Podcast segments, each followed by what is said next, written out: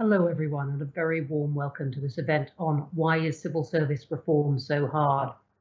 This is going to be a short uh, a conversation with Sir John Kingman, but beginning with a short speech that he's going to give for about 20 minutes at the beginning. I'm Bronwyn Maddox, I'm Director of the Institute for Government. Thanks to those of you who've joined this and are watching now, there's a great number of you. Those uh, of you who've already sent in questions, many thanks. Uh, others of you who are just forming your questions, please do start sending them in either now or as Sir John is giving his speech. Uh, I know there's going to be a lot of very good ones on this. Great if you want to give your name and where you're watching this from. It always uh, helps us in um, selecting them and then uh, in answering them as well. We're going to be live tweeting from IFG events using the hashtag IFG Civil Service. Please do tweet along with us. And we'll have a video and sound recording of the event and the text of the speech on our website within 24 hours. That's at instituteforgovernment.org.uk. Well, now a brief introduction, but many of you who signed on will know exactly who our speaker is. So John Kingman's been the chair, chairman of UKRI, that's UK Research and Innovation, since 2016, and that's been overseeing the strategic direction of science and innovation funding in the UK, with a budget of over 8 billion a year. He's also chairman of Legal & General and Tesco Bank, and he has, and we're drawing on this in this, this conversation, a long and distinguished Whitehall career. The second permanent secretary to Her Majesty's Treasury, he had responsible responsibility for the Treasury's economics ministry functions policy relating to business, financial services and infrastructure, was closely involved in the UK response to the financial crisis, including indeed uh, the banking crisis. John Kingman, thank you very much indeed for joining us. Bronwyn, thank you. Just two months ago, the FT devoted pages of breathless analysis to the government's plan to smash the British state. And a month ago, The Economist splashed its cover on the same subject. How times change. Whether the revolution is still on at the time of writing is frankly anyone's guess. Dominic Cummings has departed, who knows, possibly taking his hard rain with him. And it's not clear whether this topic much interests the Prime Minister himself. Confusingly for the narrative, he's just gone and appointed a tough and savvy former Treasury civil servant as his new Chief of Staff. And yet, as and when the COVID reckoning comes, there will no doubt be plenty of blame to go round, some of it inevitably attaching to the civil service, and some of it will probably be fair. And we haven't got to Brexit yet. The traditional simile of the British civil service as a purring Rolls Royce isn't much heard nowadays. Moreover, Michael Gove remains very much around. In July, in the middle of the pandemic, Mr. Gove went to the trouble of giving a long lecture on civil service reform. He called for the civil service to change, less flitting from job to job, more build-up of real knowledge and experience, more expertise, particularly in mathematics, statistics, probability and data, more commercial experience, and just more experience and exposure to the world outside Westminster and Whitehall. This is indisputably a serious and fair critique. If anything, as many have pointed out, Gove actually echoes surprisingly directly the Fulton report commissioned more than 50 years ago by Harold Wilson. All of Gove's main points were central points of Fulton too. Yet two such parallel diagnoses, half a century apart in time, do rather suggest that changing the civil service is a lot easier to advocate than to achieve. Lucid diagnosis is all very well, but the trickier part is finding and administering effective cure. What cure the current government might have in mind, the Gove speech does not tell us. He sets out the problems, but nothing about what a reform programme might look like, nor how it could be achieved in practice. So far, we've had quite a lot of colourful briefing, and of course, a few acts of violence. But dispensing with the services of the Cabinet Secretary and a few permanent secretaries does not constitute a systemic reform, especially when it means replacing one clutch of Whitehall establishment lifers with another clutch of Whitehall establishment lifers. Nor is moving some civil servants out of London, a good reheated 1980s policy, in itself going to get to the heart of any of the problems that Gove articulates. He's asked Lord Maude, Francis Maude, a veteran Mandarin beater, for ideas, and so we wait. But while we do, it seems timely to explore precisely why reform seems so perennially difficult to achieve and the challenges that Mr Gove and Lord Maude, if they're serious, will have to overcome. First of all, we're obviously talking about changing a very large and complex system with a strong embedded culture. That is clearly a long job. It's also, for most of the public, deeply boring, obscure, and irrelevant. It's not susceptible to headlines or sugar rush announcements, and it won't yield any political return on any meaningful timetable. So it's a very big ask to expect senior ministers to take any sustained interest. There is a fundamental mismatch in timescales. It was always a bit odd that Dominic Cummings said he thought his job would be done in a year. But there may also be a further political demand problem. Are the characteristics that Gove calls for even what ministers actually want? The answer is not immediately obvious. He calls, for instance, for civil servants who are more rigorous and fearless. But as he quite rightly acknowledges, rigor and fearlessness will only flourish if there is ministerial demand for it. Gove devotes a whole page of his speech, for instance, to the importance of good cost benefit analysis. But this is actually a very odd observation. As an experienced minister, Gove will know that Whitehall is already awash with cost benefit analysis. Everything of any significance is subjected to a multi-stage business case process governed by the revered Green Book, which bends over backwards to try to value non-financial and societal benefits of every kind. The question is not whether Whitehall is capable of good, tough analysis, it already is. The question is whether ministers want to hear and act on the results. Here, quite frankly, there is room for doubt. I suspect in their private moments, my former Treasury colleagues might point wearily to some of the current government's moonshots, $500 million of public money invested in a bankrupt satellite firm, say, or the dreamed of bridge from Northern Ireland to a not very populated edge of Scotland across 20 miles of very deep bomb strewn water, and question whether the government's hunger for rigorous cost benefit analysis is quite as intense as Mr. Gove's speech hopes. To be fair, he does square up to this problem. Reforming how government works, he plainly says in his speech, requires ministers who can reform themselves, but he does not tell us how this part of the reform programme will be achieved. Still, let's be clear, it's much too easy to say that everything is the fault of the politicians. That won't wash either. The fact is that most of the items on the reformers' shopping list, more expertise, less manic turnover, more competence in execution and delivery, stronger commercial IT and project capability, more interchange with the outside world, better management of underperformance, are wholly in the Mandarin's gift to make happen, if they want to. The civil service machine has every freedom within pay constraints, to which I'll return, to choose who it recruits and promotes, what kind of jobs exist, what kind of people get them, and who is removed from them. So what's the problem? I'd like to answer this with a short story. About five years ago, I and Bill Crothers, who was then the government's chief commercial officer, were asked by the late Jeremy Heywood to lead a program of commercial capability reviews of government departments, looking mainly at procurement. We did these studies in some depth.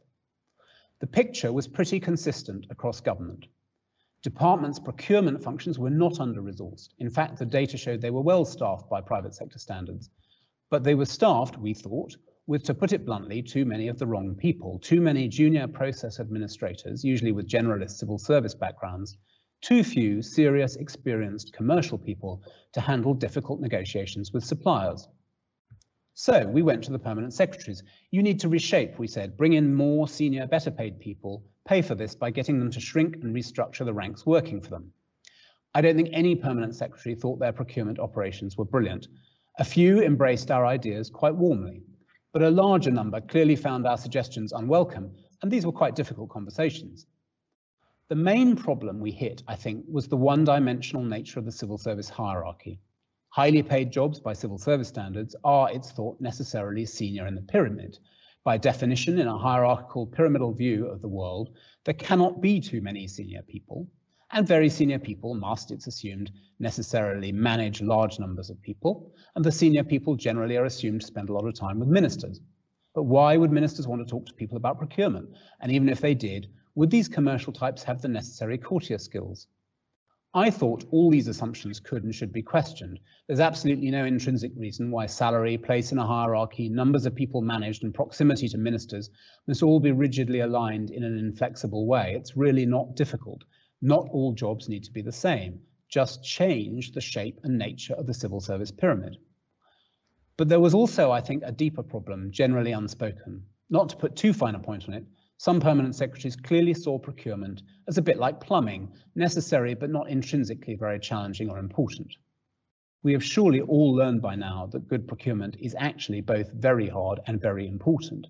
And of course, very similar things can be said about many other topics, about IT, about HR, about property, and so on, not to mention great swathes of operational delivery. The Next Steps model of the 1990s was a serious attempt to address some of these problems, to create delivery structures in which operational, not policy skills would predominate even in senior roles. Ministers would set the direction, officials would have both more freedom and more accountability for delivering it. Yet this model has rather atrophied for no obviously good reason, and it's perhaps a missed opportunity that Mr Gove shows no sign of interest in re-energising it. Now, I want to emphasise that my procurement story was five years ago. I believe that some real progress has been made since then with the development of clearer structures of so-called functional leadership in procurement and other areas under the leadership of John Manzoni and others. But I'm also quite sure that we have a lot further to go. There remains an excessively one-dimensional notion of the qualities needed in any successful senior civil servant. What are those qualities? Intellect, of course, ability to work well with any and all ministers, which necessarily requires pragmatism and deftness, turning on a dime, ingenuity in finding solutions to tricky problems, if only by elegantly drafting over the cracks, ability to engage skillfully with stakeholders without putting a foot in it. Increasingly over the years, the ability to manage people competently has rightly become much more important. There's nothing wrong with this list in itself. What's wrong is what's missing.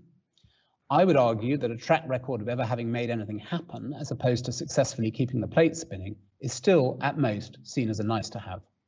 And perhaps most oddly of all, substantial or deep domain knowledge and experience is still not really particularly valued, at any rate in the higher reaches of the policy-making civil service. I'm not sure where this disdain for knowledge and expertise comes from, but it is deep-rooted. An even older story. In 2003, I was asked by Gus O'Donnell to lead a review of the Treasury, and again I tried to break down the one-dimensional model a bit. I suggested there might be some topics like corporate tax or pensions or the energy market which were core treasury business, but which were also ferociously complex and technical, and perhaps not ideally suited to being left entirely to even very brilliant 24-year-old generalists. Why not, I naively suggested, create some new roles outside the hierarchy? These not, need not manage anyone. They might or might not spend lots of time with ministers. They could and should be reasonably well paid. They might, I thought, be rather attractive to people inside or outside the civil service who are steeped in an area and interested in applying their knowledge at the heart of government. Gus accepted this recommendation, but it hit complete bemusement more generally and proved just too weird and countercultural. It died a quiet death. This indifference to knowledge and experience is, of course, then directly linked to what Gove rightly calls the civil service whirligig, officials can and do hop from area to area without in any way damaging their career. There's very little incentive to develop expertise and experience in a particular area, or for that matter, to build and sustain real relationships with external stakeholders, which inevitably take time. And all this is linked to, to the almost comic lack of serious attention to training. Of course, the higher reaches of the civil service have always had strong generalist tendencies, but I have an unresearched hunch that the problem might actually, if anything, have got worse over the years. Take, for instance, a small but important sample, the current crop of permanent secretary heads of department. Tom Scholar at the Treasury, Philip Barton at the Foreign Office have deep knowledge and experience of their territory, as do Jim Harra at HMRC, the Spies, and Susan Acland-Hood, a refreshing appointment last week at Education. But I think it's true to say that literally none of the other current permanent secretary heads of department when they were appointed, had more than a year or two's previous experience of working in their department. This fact is quite spectacular. My guess is that if one did a similar survey 30 or 50 years ago, the picture would not have been so stark. Look then at the same group through a different lens. What external experience do they have? Of the current crop, I think only Stephen Lovegrove in banking or Sarah Munby at McKinsey have serious experience of life outside government. Alex Chisholm had some business experience early in his career, as did Antonia Romeo, who was briefly a management consultant. A couple of others have done short secondments. Otherwise, that's it. This is a true lack of diversity and again, really quite extreme. Now, all these people are phenomenally talented. We are lucky to have them in the public service. But still, the reformers, just like the reformers of 50 years ago, are asking these critical individuals to upend and rethink fundamental aspects of the system in which they flourished and which got them to the top.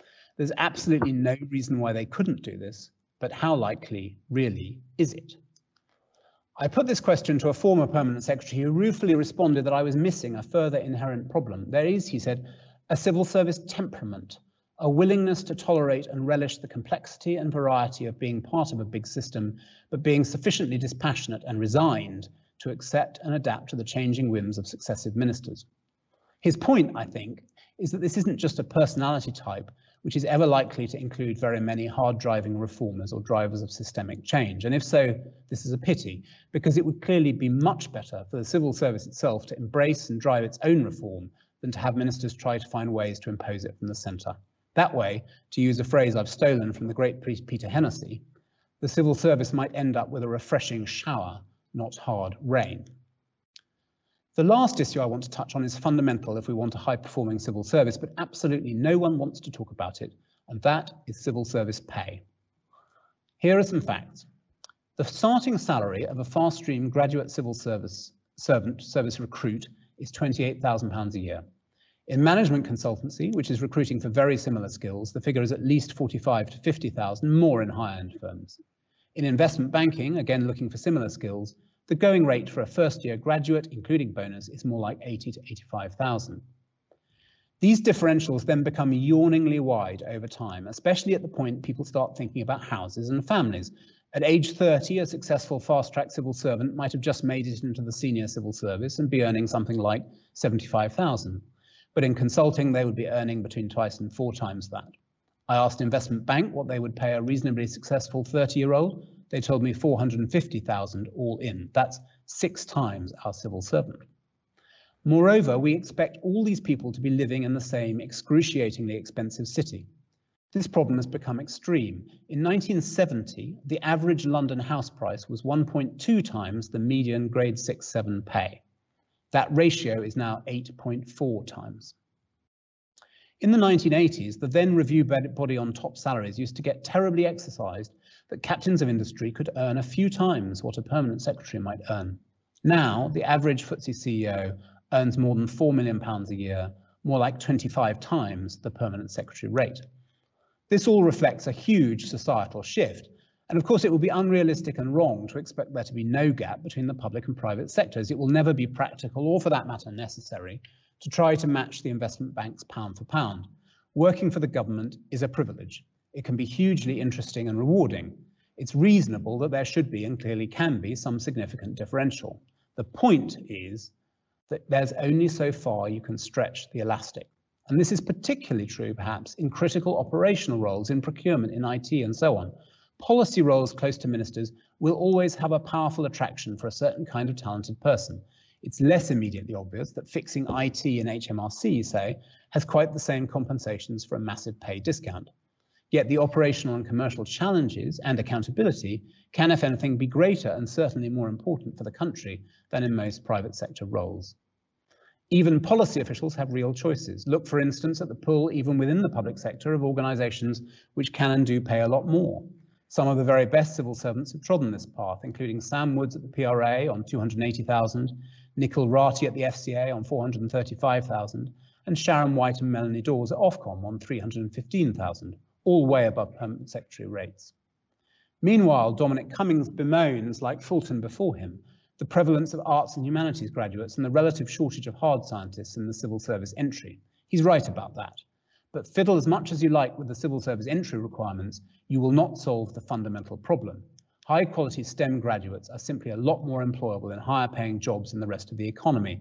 Is it any surprise that the civil service is left with the less high earning humanities graduates whose skills conveniently happen to be quite well suited to a career which is mainly about skillful use of words. I expect the government to have no track, truck with any of these arguments. The case for higher pay for bureaucrats in the midst of a savage recession is, to put it mildly, politically awkward, fair enough. But if so, we should be clear that we will have the civil service we're willing to pay for, there will only be so much that can be done magically to attract and retain the most brilliant data scientists or commercial negotiators or IT whizzes into public service. Yes, there will always be some, there always have been, who've made their money or happen to have no interest in it or have private means and want to do public service or just find government incredibly interesting. There just aren't enough of them to run the British state, especially in the less glamorous mid-level engine room jobs which really matter. One last quick point. Talk to anyone who's led a major private sector change program. They will tell you that however tough you need to be, it's also vital to offer a credible vision to those people you want to retain, which will motivate them to come with you on the journey. Otherwise, the big risk is that the wrong people leave. In the midst of COVID and Brexit, some civil servants may already feel, as Denis Healey put it, that you don't conduct an appendix operation on a man while he's moving a grand piano up the stairs. So far, the government has stuck some heads on pikes and briefed some tough talk. But civil servants are generally pretty acute. They will not be keen to be made scapegoats.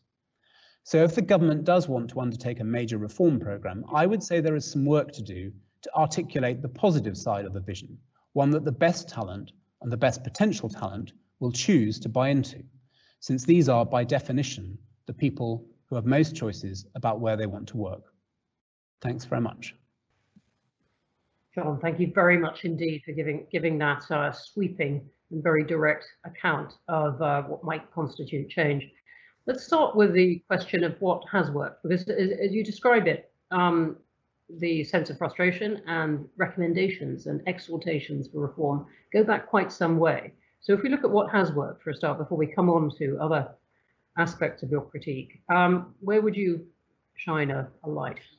I, I, I, think that's a very good question, and I think there absolutely are um, some very positive stories, though some of them have slightly run into the sands. I mentioned in in uh, just a moment ago the Next Steps program, um, which I think was a very probably the most serious um, attempt at at um, uh, civil service reform in recent generations, um, and I think had a lot going for it. Um, I would mention actually the creation of the OGC. I think people have rather forgotten about this. This was a serious attempt to professionalize procurement under Peter Gershon. Um, again, sort of abandoned, not totally clear why. Um, I was very involved in various ways with the creation of the shareholder executive, which brought some incredibly talented people, including Stephen Lovegrove, um, into government to manage the government's uh, assets and shareholdings. And I created myself a, a, a, sort of variant of that to manage the bank shareholdings in the crisis in what was then called um, UKFI. And I would also point to actually in, on the sort of policy making side, actually um, what Gus and others have did to bring economics into the heart of the Treasury. I mean, people forget that you know there was a there was a time when economists were slightly looked down on in parts of the Treasury. Uh, and I think Gus and others really changed all that, and that's been a lasting reform which has made a, a, a positive difference.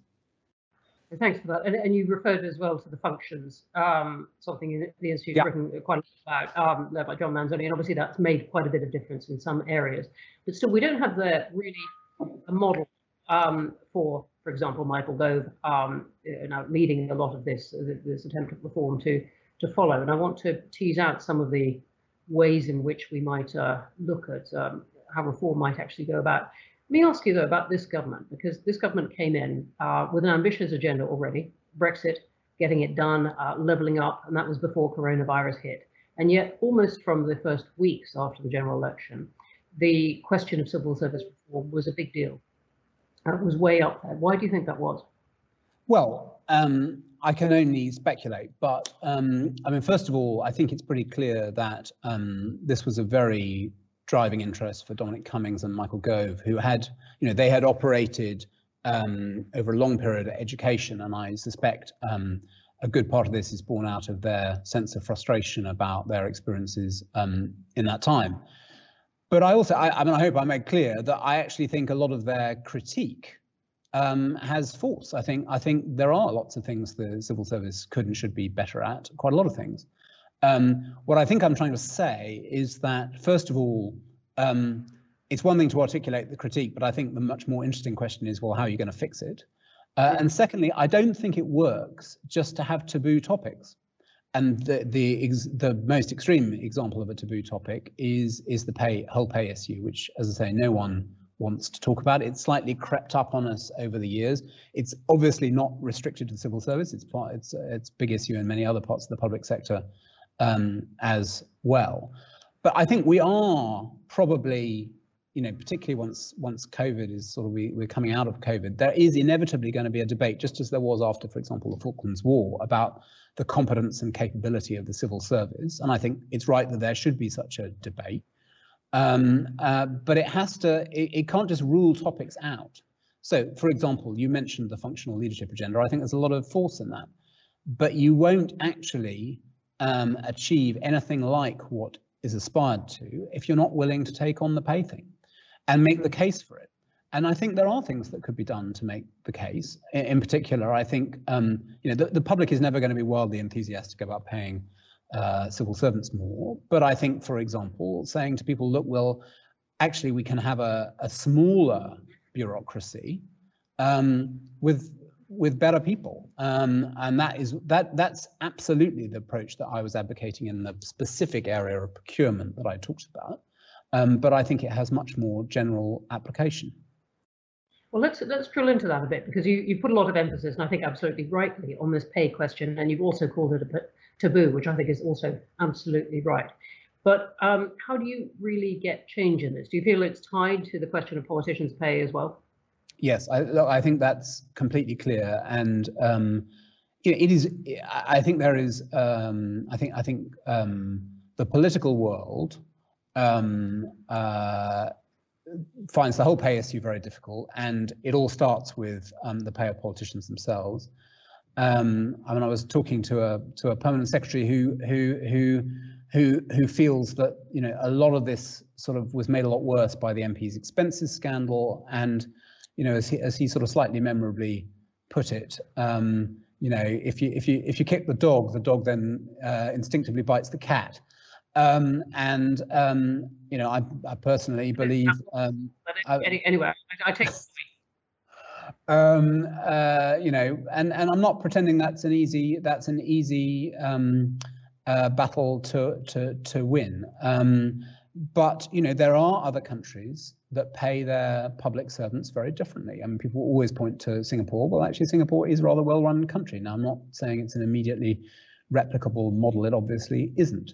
Um, but you know, I, as I say, I think I think um, it is going to be obvious um, next year that um, there are real issues about the competence of the machine. Um, and you know what is needed is a, is is a package in the round that that addresses that. And I think, you know, some some long-term reform to pay. It's not going to be something you do overnight. Uh, has to be part of that, or it just won't work.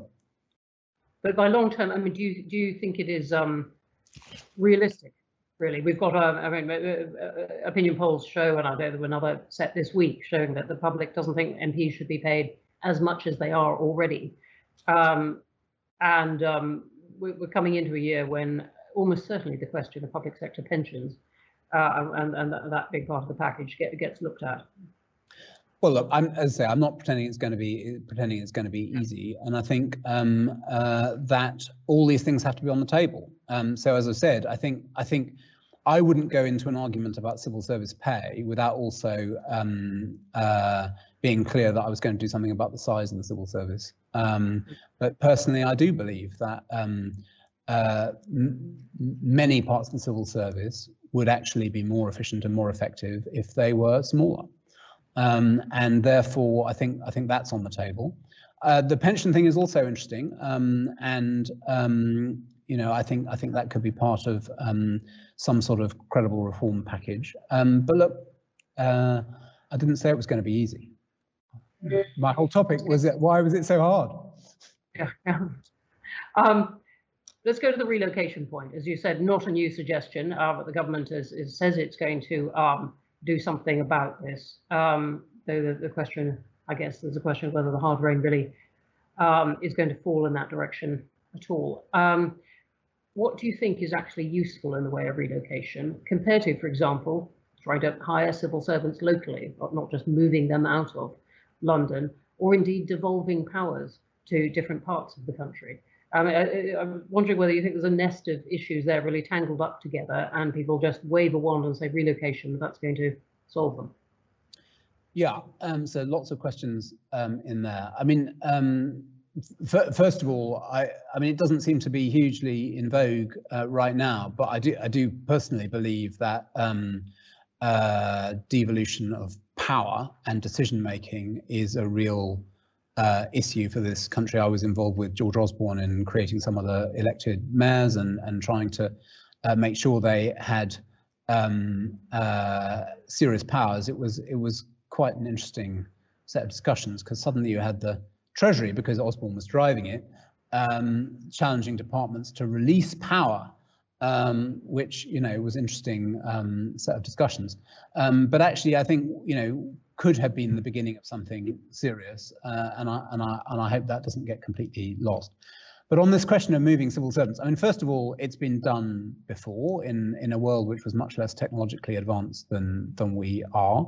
So, um, for example, the organisation you mentioned that I chair, UKRI, has um, thousands of staff um, based in Swindon who were moved out of London uh, in, I think, the mid 80s, um, and that works perfectly well.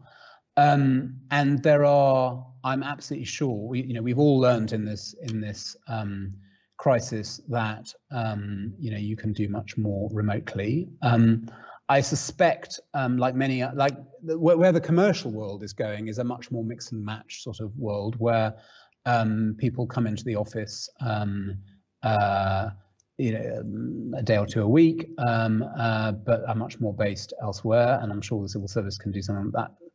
I think with the heart of the sort of the high policy making civil service, which actually is what the Gove speech was mainly about, it will be harder I'm not saying impossible, um, but it will be harder because um, ministers, in my experience, want to want to talk to people at the drop of a hat, and they might get the hang of always doing so by by Zoom, um, uh, but they might not. Um, and of course, you know, aspirant, ambitious civil servants will always want to be physically close to ministers because they'll want to be part of the part of, part of the conversation.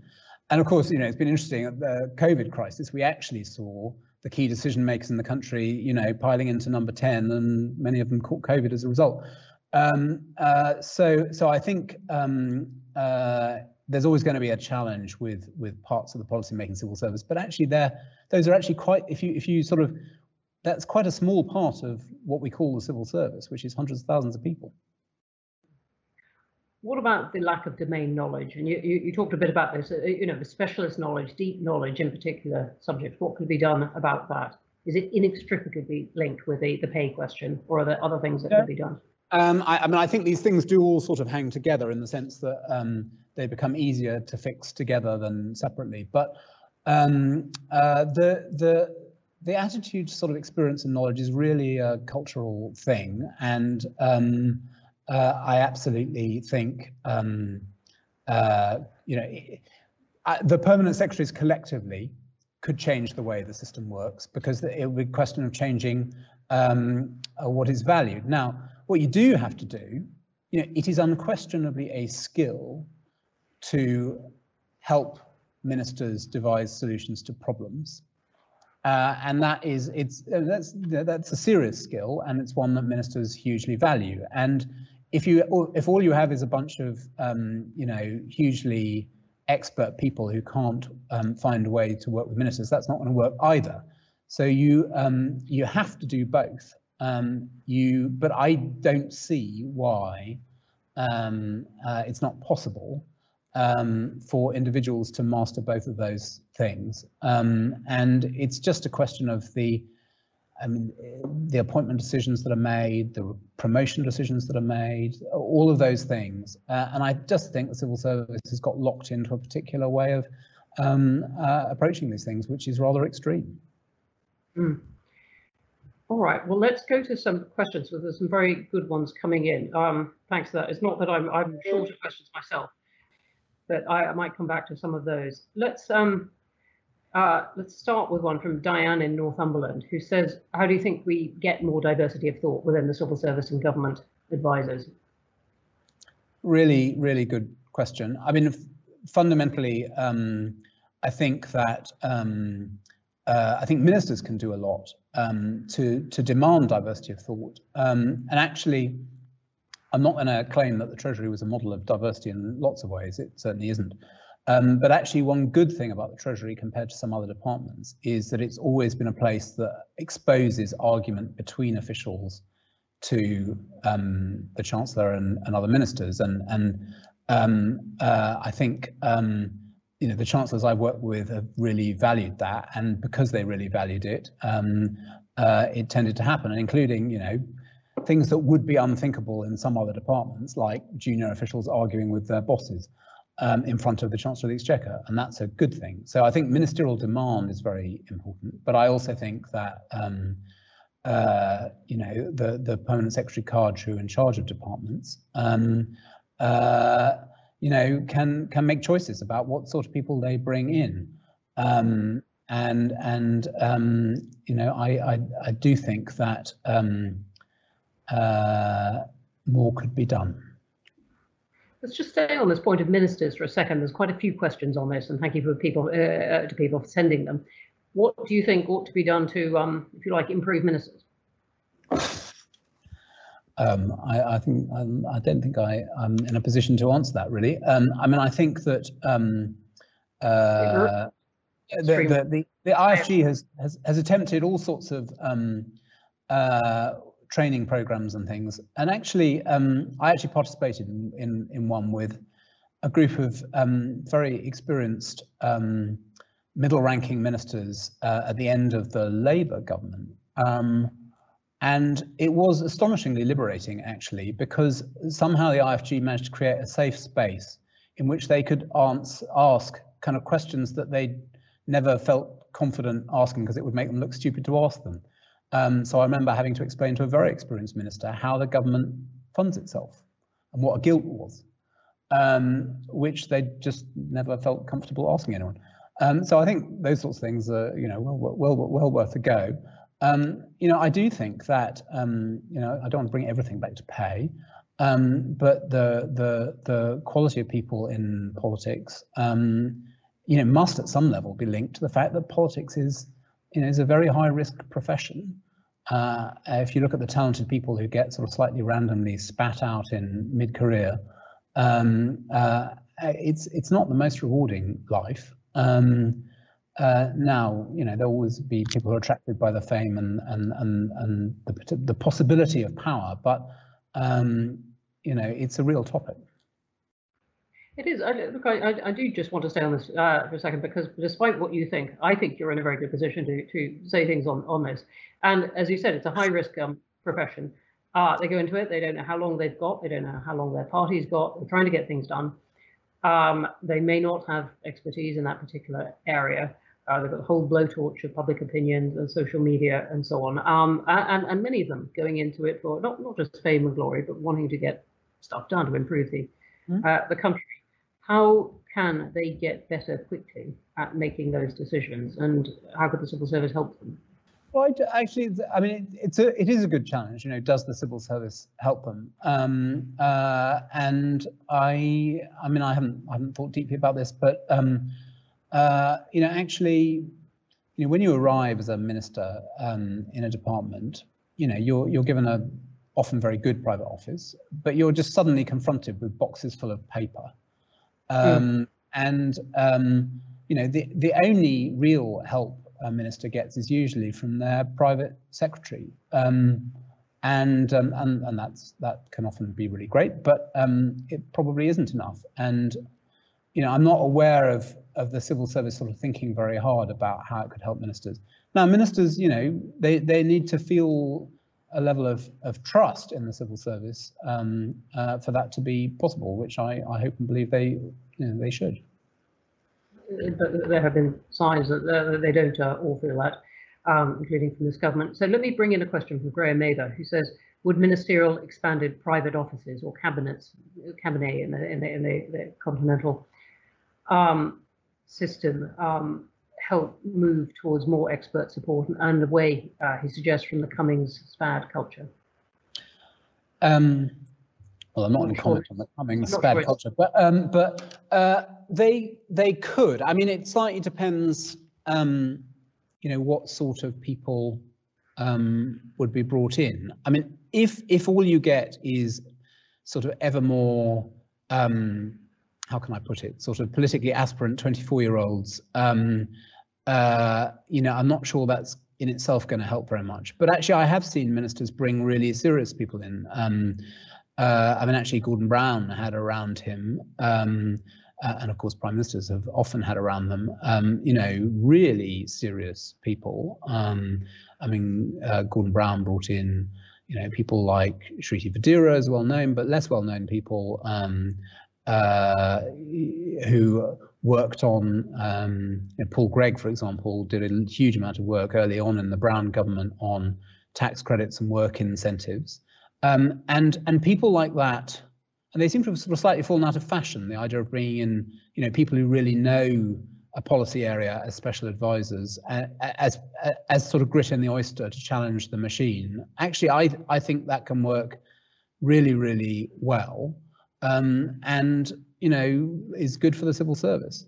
Um, you know, I think that's a separate question to you know, do you want a politically appointed civil service, which is a very different step. Um, uh, and interestingly, I mean, it's interesting that nobody, I mean, you know, the the government has talked um, about you know the need for very fundamental change in the civil service, but it doesn't seem, at least overtly, it doesn't seem to be um, uh, seeking to move in the direction of a politically appointed civil service. And personally, I'm, I, I think it's right not to. Thanks, and uh, thanks for touching on that that extra point, which we hadn't in fact discussed. Let me bring it a different angle, interesting one from Ian Courtney, who says, as someone who lives in a devolved nation, Wales in his case, is the model of a unified UK civil service really sustainable? Very interesting question. Um, uh, I mean, it will only be sustainable if um, the governments of the devolved countries um, want to stick with it. Um, uh, I hope they might. I hope the civil service, you know, is good enough that they naturally want to.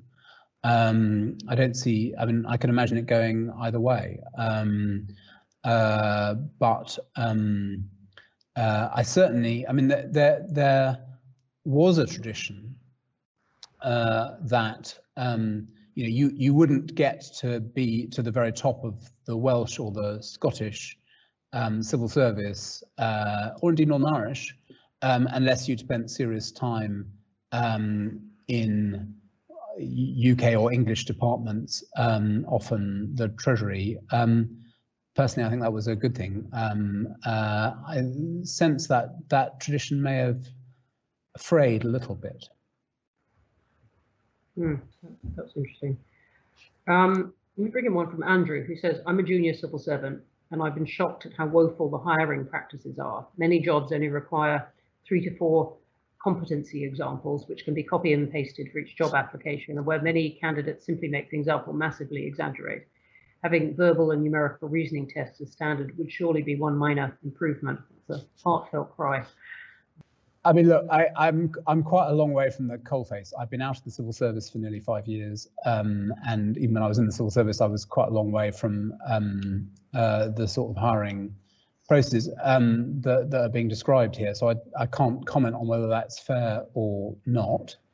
Um, uh, I think um, the the more general point I would make is I looking back on it, I'm sort of surprised how little, comparatively little attention was given at the sort of top of the machine to um, the process of recruitment into the machine.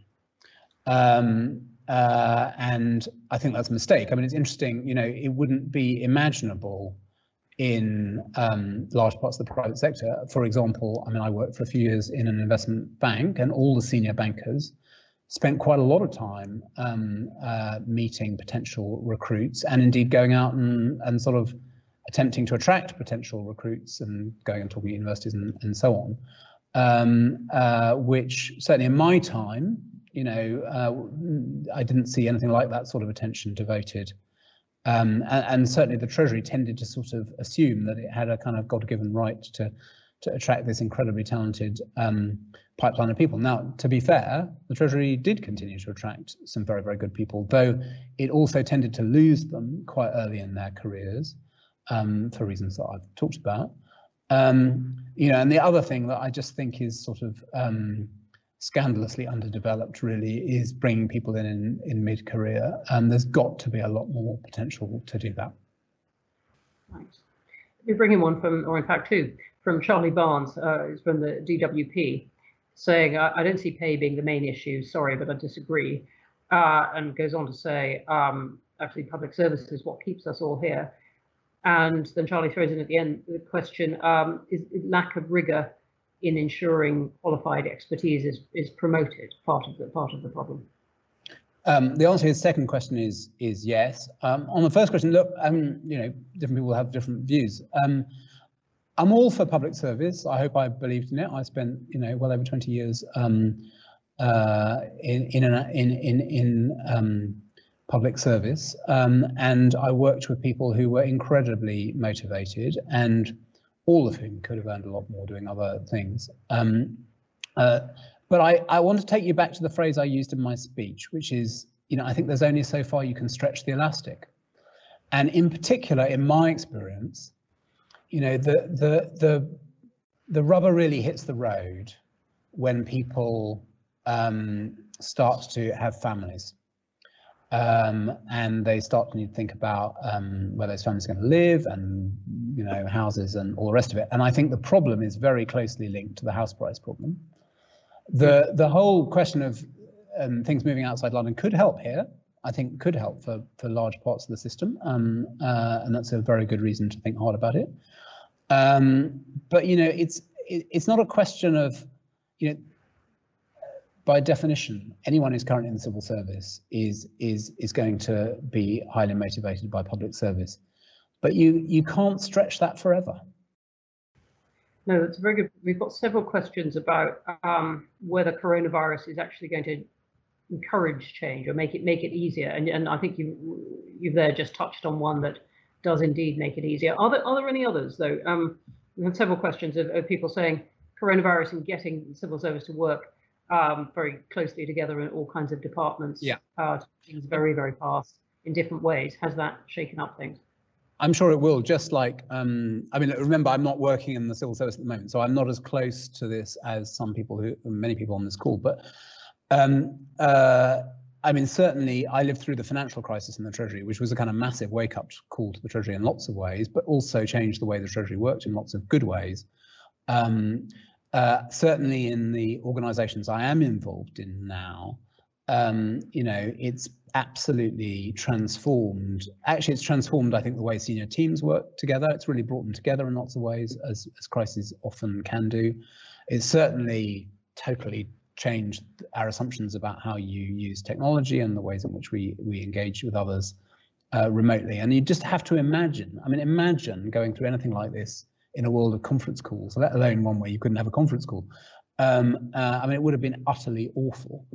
Um, uh, and I think I think there will be lasting consequences. I think um, you know um, uh, flexibility, i.e., it's not a question are you, are you 100% in the office or are you 100% somewhere else, but actually mixing and matching, as I said earlier. Um, uh, but you know, I think that I think there'll be a whole range of other topics. Um, uh, you know, clearly there are going to be lessons to, to learn about procurement, for example. Um, uh, I think there will be lessons about um, uh, the use of science in policy and the best way to do that, um, uh, for sure.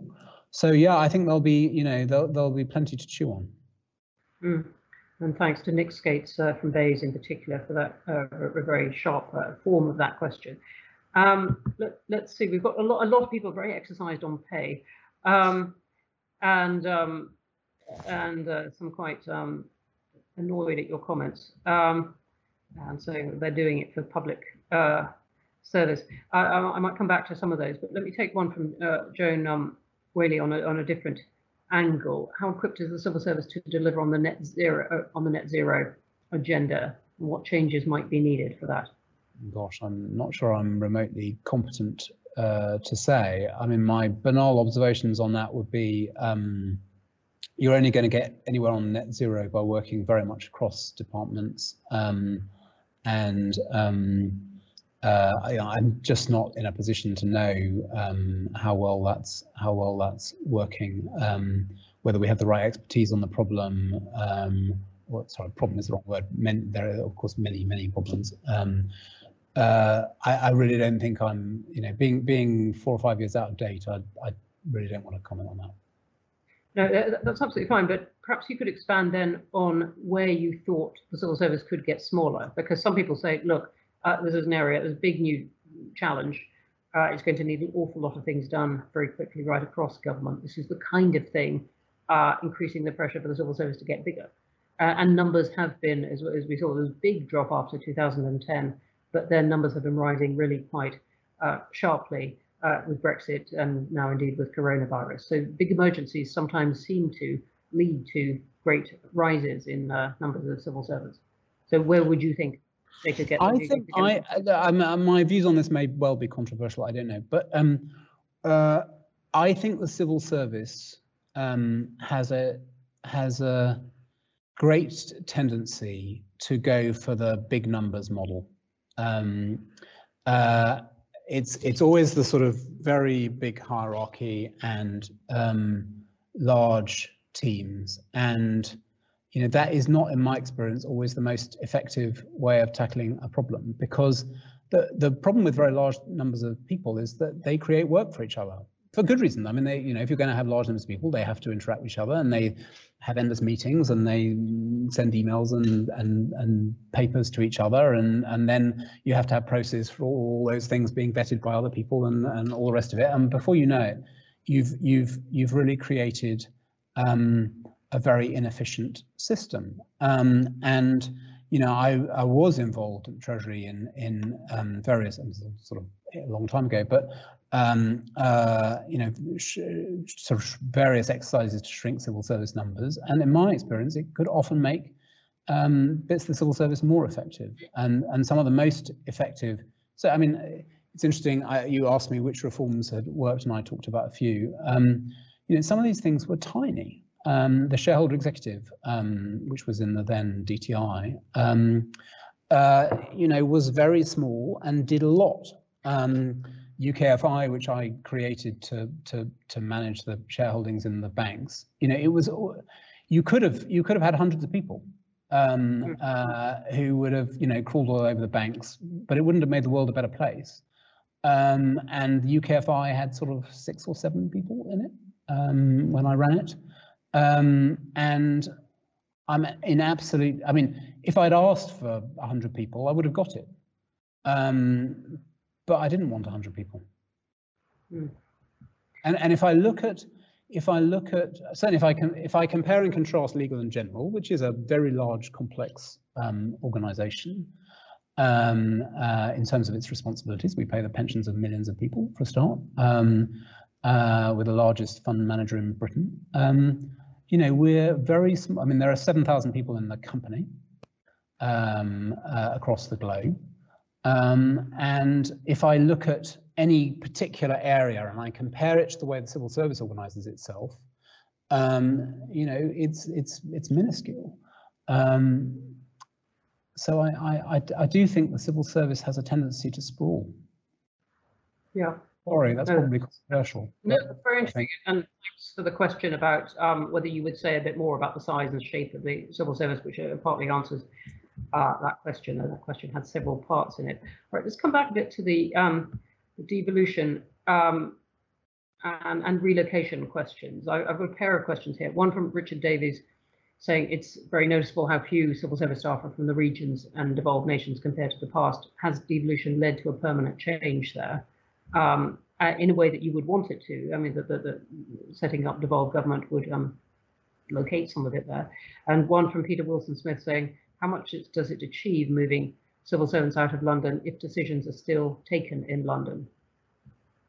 Well, I, I, I think, as you said earlier, Bronwen, there are there are there are various thoughts um, intertwined in in those questions. I mean, personally, I'm I think we do. This is an over-centralized country, and I think um, uh, um, it would be a better run country if um, uh, we had more devolution uh, both to the countries of the UK and to, to the great cities of the UK.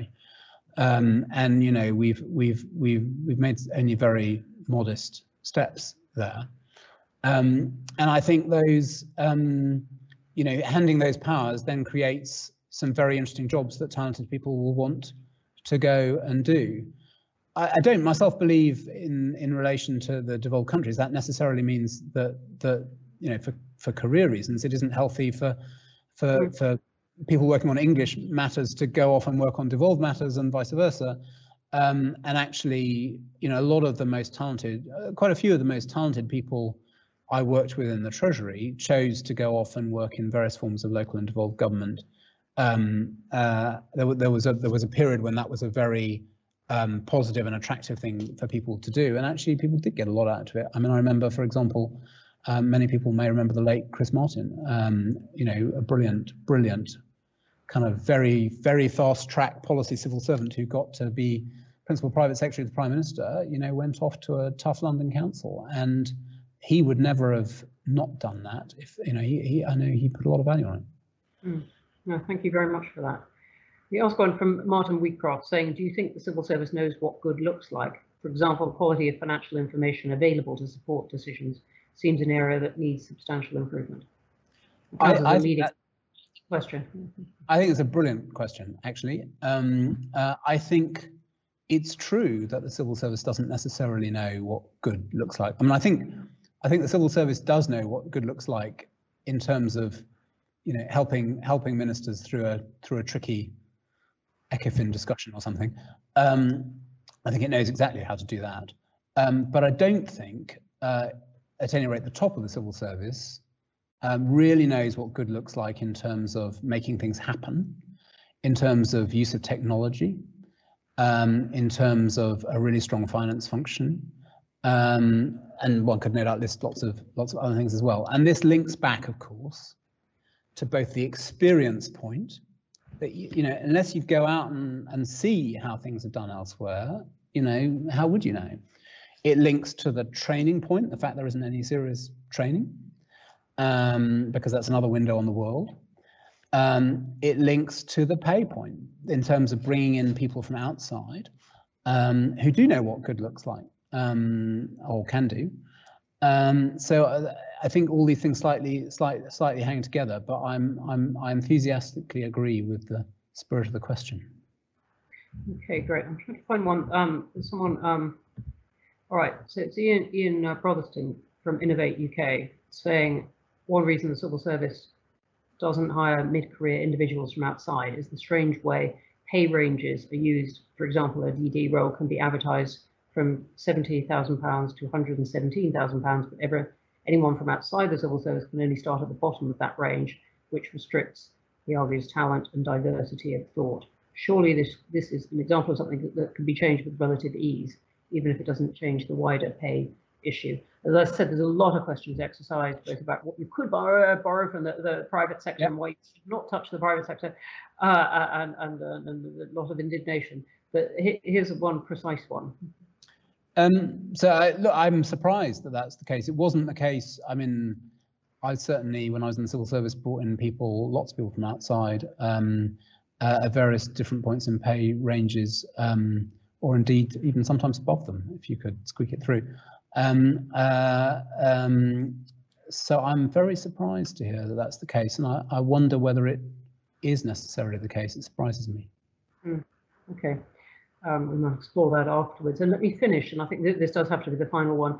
It takes us slightly beyond the civil service. One from David Falcon saying, do we not need more open appraisal of policy proposals before they're enacted? Whatever happened to green papers? Really good point. Um, uh, I mean, look, there they're always going to be we're, we're, we're sort of in wartime at the moment um, on both um, you know Brexit and um, COVID, and you know there will always be certain situations where you just have to respond very uh, quickly. We didn't do a lot of consultation in the financial crisis because we couldn't. Um, but um, uh, you know I, I'm I'm a wholehearted believer in um, engaging with the outside world. Now, the spirit in which you do that is important. Um, uh, you know, I, I, have seen consultation exercises which which uh, are sort of attempts to find something that will satisfy everyone. Mm. And something that will satisfy everyone is actually unlikely to be great policy. Uh, or at least you have a you have a huge risk of a sort of lowest common denominator effect. Um, but I've I've never seen a you know the the crucial thing about consultation is you find out what are all the problems you're going to hit um, and um, uh, then work out what you're going to do about them. Um, it was always a big problem with budgets, um, but even you know actually in my time the Treasury steadily became more open. Even I mean I remember uh, years ago we invented R&D tax credits and and um, it was thought it might be a good idea to consult on this and um, various people said we couldn't possibly consult on a tax measure, tax measures. There was all sorts of theological stuff around. You couldn't do this. Actually, turned out you could do it. Um, there, there are certain tax changes you have to announce overnight because otherwise people will preempt them. But actually, they're in a minority. Um, so yes, really good point. They do see there does seem to be less consultation than there was. Thank you very much for that. And that point about ta uh, tax and treasury consultation is one that the IFG has advocated. We're going to have to come to a, a, close there. Thank you for the terrific questions and thanks for joining us. And of course, uh, Sir John Kingman, thank you very much indeed. Thank you.